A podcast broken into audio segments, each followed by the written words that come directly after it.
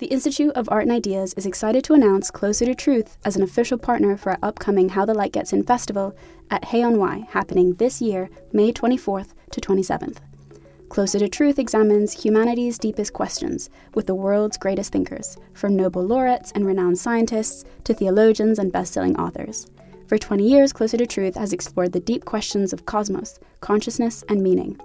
This year, host Robert Lawrence Kuhn journeys to new depths with their Philosophy of Biology season, exploring topics like evolution, race, alien intelligences, sex and gender, and much more. Get early access to full episodes from this brand new season by registering for a free membership at their website, closertotruth.com.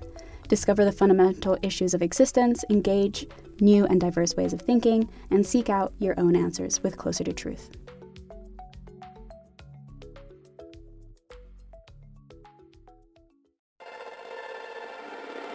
Thanks for listening to this Institute of Art and Ideas podcast, bringing you philosophy for our times. Here at the IAI, we're committed to taking philosophy out of dusty books and lecture halls and into the heart of public life.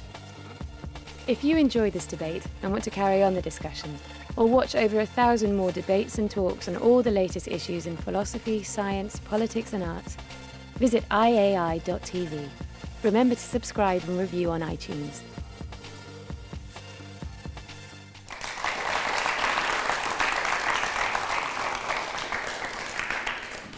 Good morning, everybody.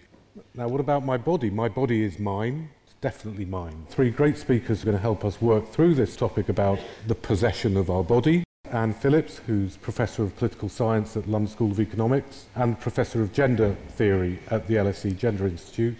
And she's the author of Our Bodies, Whose Property? John Harris, here on my left, Professor of Bioethics and Director of the Institute for Science, Ethics and Innovation at the University of Manchester. Throughout his work, he's defended what's called a consequentialist approach to ethics, and he's the author of How to Be Good. And on my far left, Brooke Magnanti. Brooke is a scientist, blogger, and writer who's best known by her pen name, Belle de Jour. Her books were adapted into the TV program Secret Diary of a Call Girl. But our first opening question, which is for all of them, but in turn, and starting with Anne, is should we be allowed to do what we like with our bodies? I mean, these are our bodies, and we do have rights over our bodies, particularly uh, rights to bodily integrity. But I don't think that that means that we have the right to do whatever we like with our bodies. And I think uh, one of the things that particularly concerns me is that when we do use this language of ownership and property to capture our relationship to our bodies, it can encourage the kind of the view that we have some kind of absolute authority over our bodies, or that all that matters in terms of determining whether particular practices or activities are okay is whether the individuals involved in them have given their consent. And that, that's not my position. And I'm sure we'll, we'll roam over a number of examples in the course of our discussion, but just briefly to give you two. If, if I donate my blood, it's my blood, but I don't have the right to determine who actually gets that blood. And I certainly don't have the right to say, I want my blood only to go to people who have the same skin color as me. So it's my blood, but I don't have the kind of the authority to determine that kind of use of it. A second, more kind of complicated and probably more controversial example if, if I suffer from dwarfism and I'm offered a job as the ball in a dwarf throwing competition, I don't think it's just up to me whether I accept that particular job or whether it's kind of okay. I mean, this is, this is a, a real example, and I'm sure it's, it's quite a lot discussed in the literature, and I'm sure some of you are, know about it. It comes from a kind of municipality in France where some bright spark came up with the idea of a, a dwarf throwing competition uh, in which strong armed men would kind of compete with one another to see who could throw the dwarf in question furthest. And the local council banned these events on the grounds that it was an affront to human dignity. Now, the dwarf in question was in fact quite indignant. You know, it was his body. He was happy with the deal. You know, there's quite a lot of money attached why did anyone else have the right to kind of, you know, to interfere in this and decide that it was an affront to his dignity? And, it, you know, he sort of pursued it uh, all the way up to the uh, Supreme Court.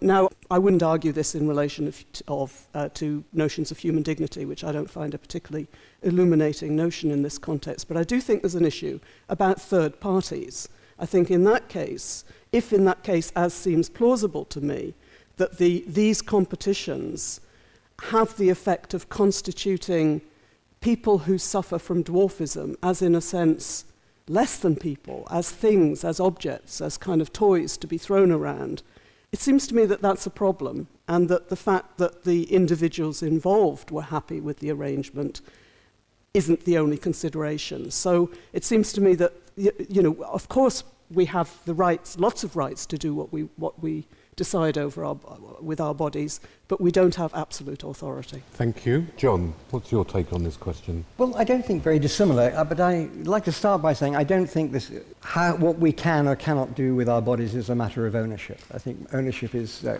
uh, un, uh, inappropriate in this context.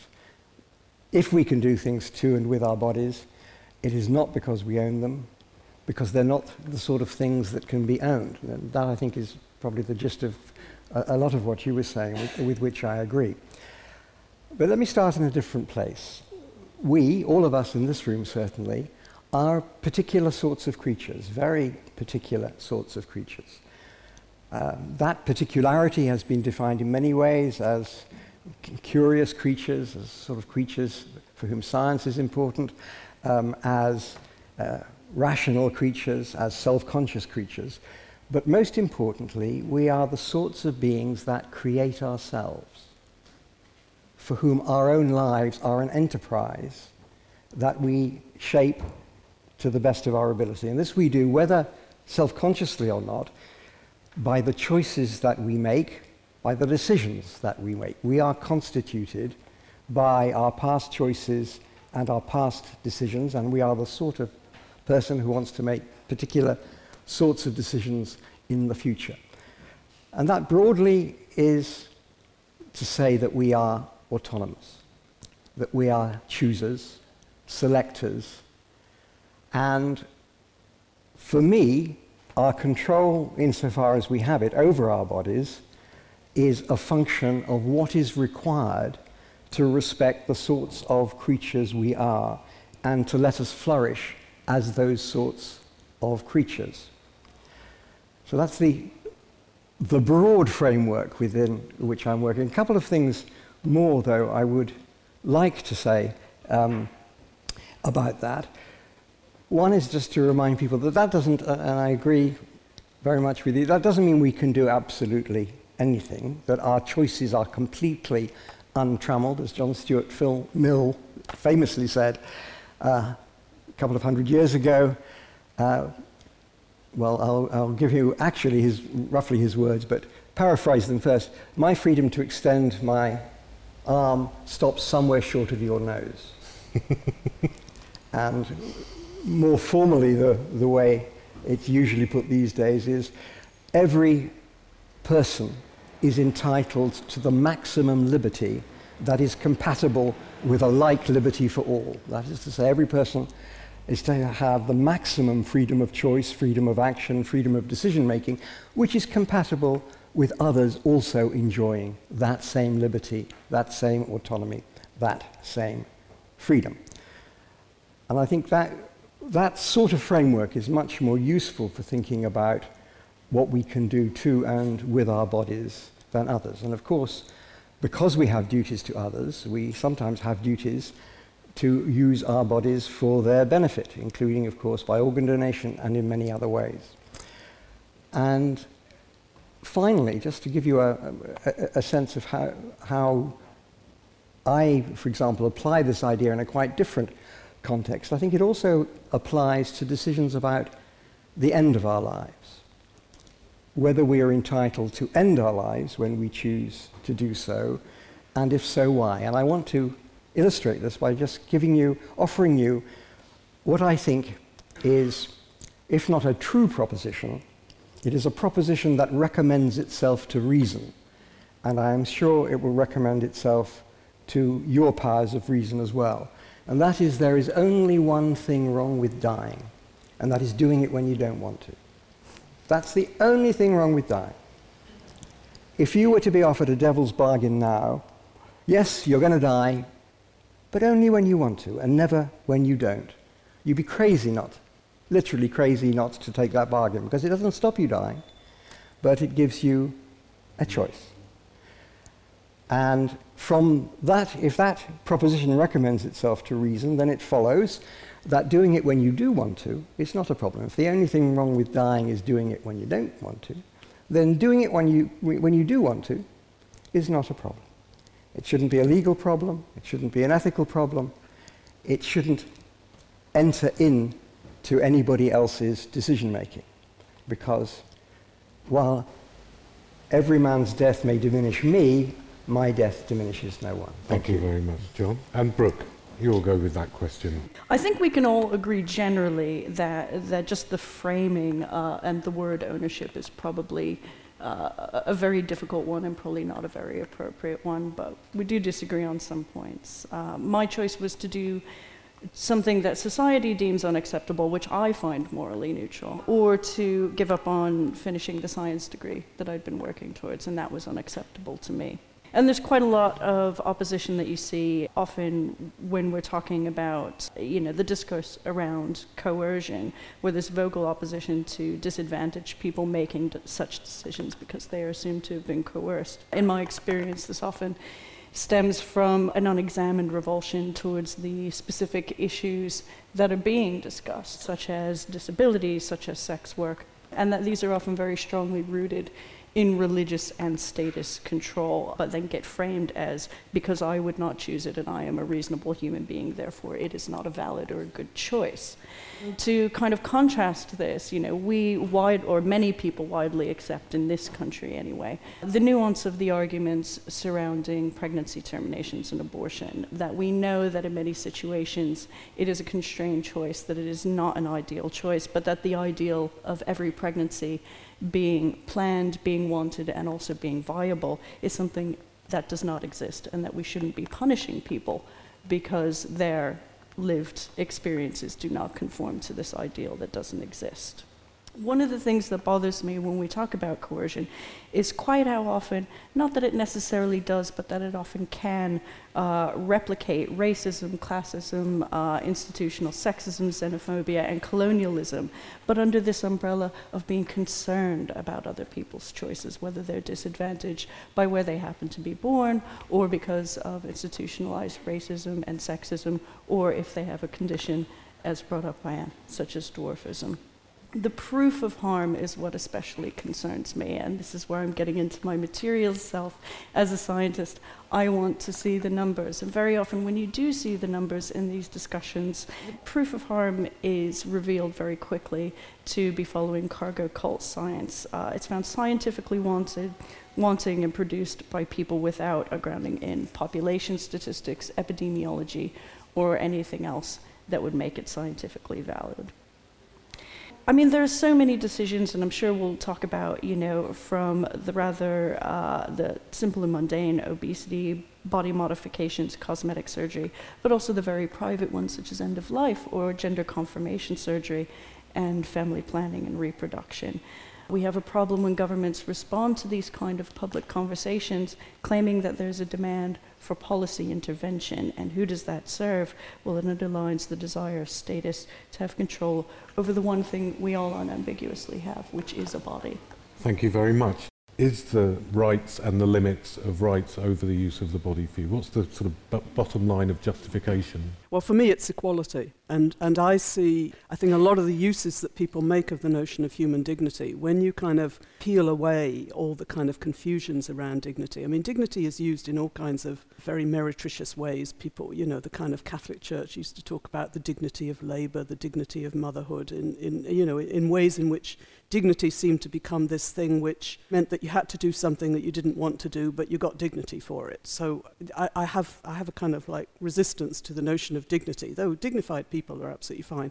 But, but I think the, if, you, if you peel away what people are trying to get at very often when they talk about human dignity, what they're really saying is human beings it's a relatively new idea. We're supposed to think of hum- all human beings as of equal significance and worth. Yeah. And that kind of equality brings with it both certain rights that we all have against kind of arbitrary power and so on, but it also brings with it responsibilities in relation to others, and that there are ways in which some of the ways of, in a sense, using some people for the kind of the amusement of others.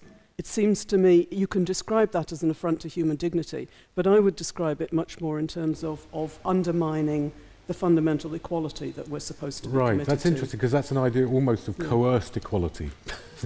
uh, is, that, is that how you'd see that? What, what would you think is the f- ultimate justificatory thought with respect to the use of your own body?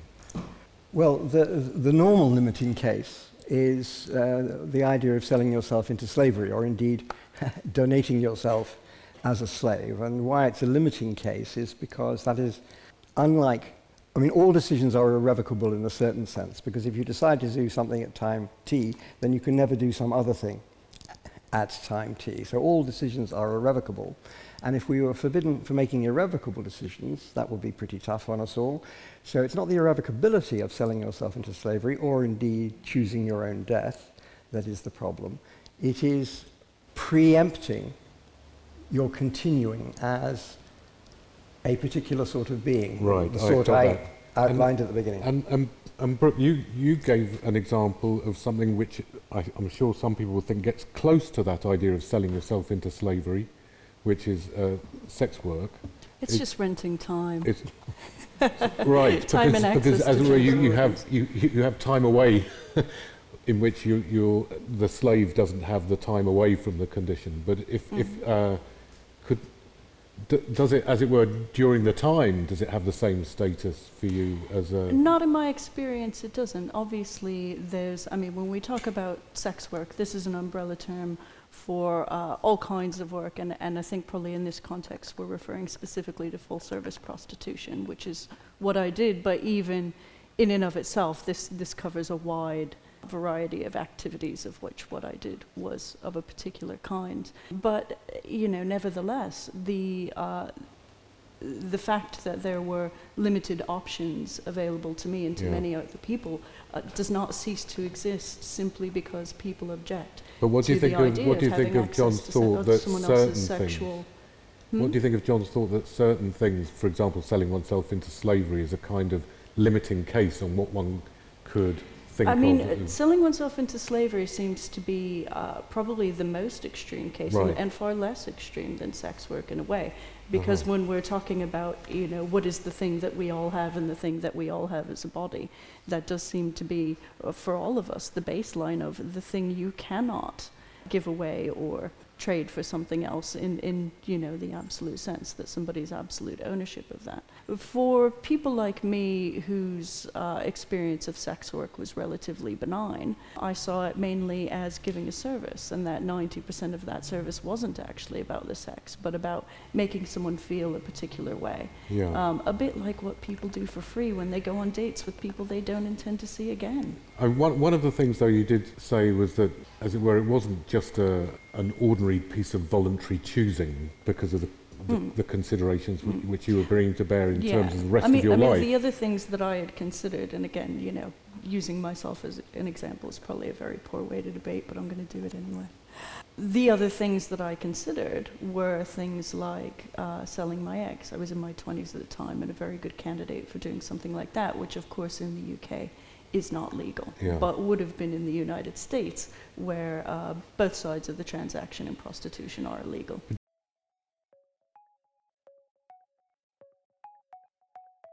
Do you want to hear more from the world's leading thinkers? If the answer to that question is yes, subscribe to iai.tv for unlimited access to thousands of debates, talks, articles, academy courses, and live events. Are you bored of the surface level news, politics, sports, and entertainment coverage on your newsfeed? Go deeper. Get the philosophy behind the news and get the latest big ideas from the world's leading thinkers on subjects at the core of the human condition, life, the universe, and everything in between. It's free for the first month, and there's no commitment to pay, so subscribe now to understand the world beyond the surface level. Do you think, uh, I mean, John, maybe you, you listening to this, you, do you think that the sort of argument that Brooke's using there is, belongs with your self-realization thought that, as it were, there are, there were limits to self-realization due to economic st- circumstances, which meant that a, a sort of retreat from that project was needed in order to make possible some, I'm, I'm not sure that i i in the way that Brooke has described it, it, it, it necessarily involves a retreat. I don't think uh, Right. it seems to have involved any sort of retreat for you. It was a decision which, under other circumstances, you might not have taken. But But so would being a But genetic but- epidemiologist. so exactly. So would Uh-huh, you know, for yeah. me, talking here, we all we all do all sorts of things which are not totally optimal. I think, Anne, you, your position is in a certain way the least individualistic, as it were, Mhm, in the sense probably, that you have yeah. to you have to see something beyond the individual to mm. make sense of these Mm. these rights. Do you regard that as in some way a way of protecting people from themselves, from their desires? Mm, What, mm. what's the Yeah. relationship there between the Yeah, okay, yeah. I mean, I think a lot of the discussion gets kind of mis- misdirected because people think that what's at issue is either individuals have the right to decide or we have a paternalistic kind of intervention right? which is protecting individuals from the harm that they may do themselves. I'm actually, I, I, I, t- there are lots of bits of paternalism that I don't object to. I don't object to being made to kind of wear a seatbelt in a car. I, I don't think addictive drugs should be available in the supermarket. You know, so there are bits of paternalism I have no problem with. But, but generally, the issue for me is not about paternalism. right. It's, a, it's about, as I say, it's much more about third parties. It's about the way in which our individual actions and individual choices are part of a whole set of social practices which can sustain and reproduce unequal relations. I mean, if you do anything about kind of thinking about sort of gender relations, uh, sort of power relations between, between the sexes, it's clear that there are all kinds of social practices that we all participate in, you know, to a greater or lesser extent, which are part of what reproduce those kinds of inequalities. Similarly with racism. And it seems to me that, the, that, that those are the kind of concerns that trouble me. The ways in which an overly, I mean, individualism again, like paternalism, isn't all bad. Individualism isn't all bad. Lots of ways in which we all want to have the right to decide for ourselves. But if you make it just a matter of all that matters is what, what the individuals are choosing, you, you fail to take on board the sort of the sense in which the social practices that we engage in have all kinds of ripple effects for the other people in our society. So it's that, it's not the paternalism, it's not the protecting individuals from the harm they may do themselves, though in certain instances, as I say, I don't mind a bit of paternalism. when discussing, uh, you know, the failure of the war on drugs and whether particular sh- drugs should be decriminalized, and then once decriminalized, in what form will they then be legally Yes. available? Right. Because, of course, decriminalization is not ever an end point with any of these issues. We then have to think about Yeah. Is It's it starting available point. on the supermarket shelves? is it or available on the supermarket yeah, shelves, or do or- you go into a clinic? Yeah, How is yeah, it yeah. administered? Uh, who's in charge of quality yes. control? Yeah, yeah. Exactly. When we talk about possession in the case of one's own body, in a general way, it's not this contingent possession where it just happens to be mine and could be somebody else's, like, like my pen. And I think, John, at the, the beginning you said you were unsure whether you thought we should talk about possession in the case of the body. Uh, what, what would be a, a, I mean, we can't really stop saying my, I don't think, my body. Is that, so is it, as it were, how are we to understand that as something other than possession? Possession isn't the only linguistic relationship we can have with something to make it meaningful. So, uh, in, in a way, I don't see your problem. We, if something radical happens to, my body, it may be profoundly different than it is now in, a, in ways that will also make my life profoundly different. So, I had one sort of body, and now I have another sort of body, and so on. They're both still mine in a sense, not in the ownership necessarily or possessive sense. A lot of people actually want to alienate themselves from their body because they don't like the body Yeah. that they have. So I think there are all sorts of, if you like, relationships one can have with one's own body. In the case of, the, of bodily self-transformation, one would still think there's a difference between what I might want to do to my own body and any rights I might have to do that to somebody else. And how, how for you does that idea of, uh, as it were, the freedom that you want to give the person in projects of self-realization and the way that will bring their own body in, why should it stop there? well, largely because if it didn't, you wouldn't like the consequences, which is, of course, the deterrence theory. Uh, but if you get rid on of a, a personal you, level, if you get rid of ideas of possession Yeah. and a very special sense of possession with respect to your own body, then how, how can you get leverage on the idea of me Well, not liking it or Well, you have, I think, in, in some extreme cases, you have to take a view about whether what happens to the body is a good thing or a bad thing. And if it's a bad thing, how bad a thing it is. We have debates like this, in, in, interestingly, in disability studies, mm. where people want, they have a particular disability, they want their children to share that disability because it, for them it is a part of a mm. particular community. And sometimes we have to, we society have to take a view about whether it would be permissible to, if, if I am deaf and I want my child to be deaf, if it happens not to be going to be deaf, am I entitled to definite? right? and so on. And that would go for all sorts of bodily manipulations as well. But they are very difficult decisions and might well have to be taken on a case by case basis with a very elaborate argument about the consequences of permitting or denying a particular community to self identify with how their bodies are and so on. And if we could put, put this back to you, that we had the idea uh, of equality rather than self-possession being at the forefront of your thinking about bodily integrity and so on. Does the idea of equality for you shift us away from thinking about the body as some kind of possession, or does it treat it, as it were, just as any other possession? What's, how does the body figure? Yeah, yeah, no, it, It- it, no, it does shift it away. I mean, I think, I think there's a lot of confusions we get into, as, as John indicates, with the use of the word my. Yeah. I mean, you know, you know, when I say my son is my son, I certainly don't mean he's my property and that I can do what I like Right, with him. right. In fact, I count myself lucky if he ever takes any advice from me. Right? Yeah, it's yeah. not a certainly not a kind of like a control or a, a, No. an ownership. So partly the word my. I mean, obviously my body is mine, and and I do think that carries certain implications. And I think that there is something about the way in which we inhabit our bodies. I mean, I think it's a mistake, you know, that, that people sometimes fall into to think of the kind of the body as this housing Yeah. of the real me, which is what kind of mind, soul, I Right. don't know what. You know, the, we live in the world through our bodies. We engage with people through our bodies. If we change our bodies, we change the way we relate to people. So, so there is something about the sense in which we inhabit our body. We are Yeah. our bodies. We're in sep- Although the non-contingent Yes, no, you then say. there's an interesting Yeah. problem there that, Yeah. that comes in with the amputee, uh, yes, the, the, yes, um, yes, the prosthetic and so on. I mean, uh, that inhabitation uh, seems both non-contingent, as it were, the, Yes, unless, unless you want to invoke an idea of an immaterial soul or something, and and yet there seem to be contingencies in there too. Uh, there, there, an interesting one that came up recently was about head transplants. yes. Uh, so you, the one way of putting it is say you keep your body, but we're going to change your head, right? Yeah.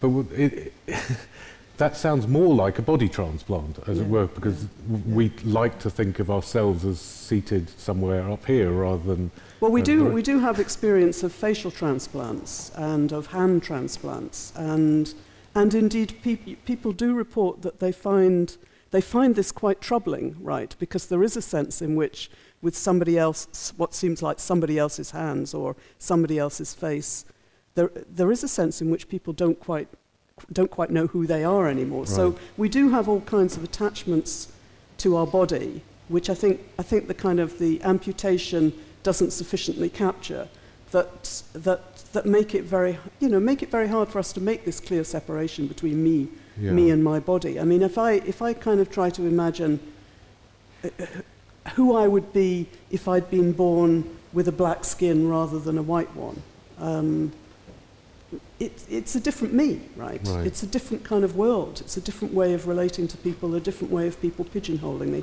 So there, there is that. Possession definitely doesn't capture it. okay, we've run out of time. We should thank Anne, John, and Brooke very much for their contributions. Thank you very much.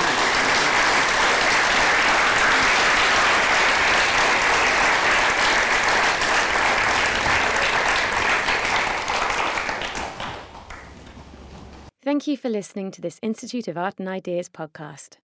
If you enjoyed this debate and want to carry on the discussion, visit iai.tv. Remember to subscribe and review on iTunes.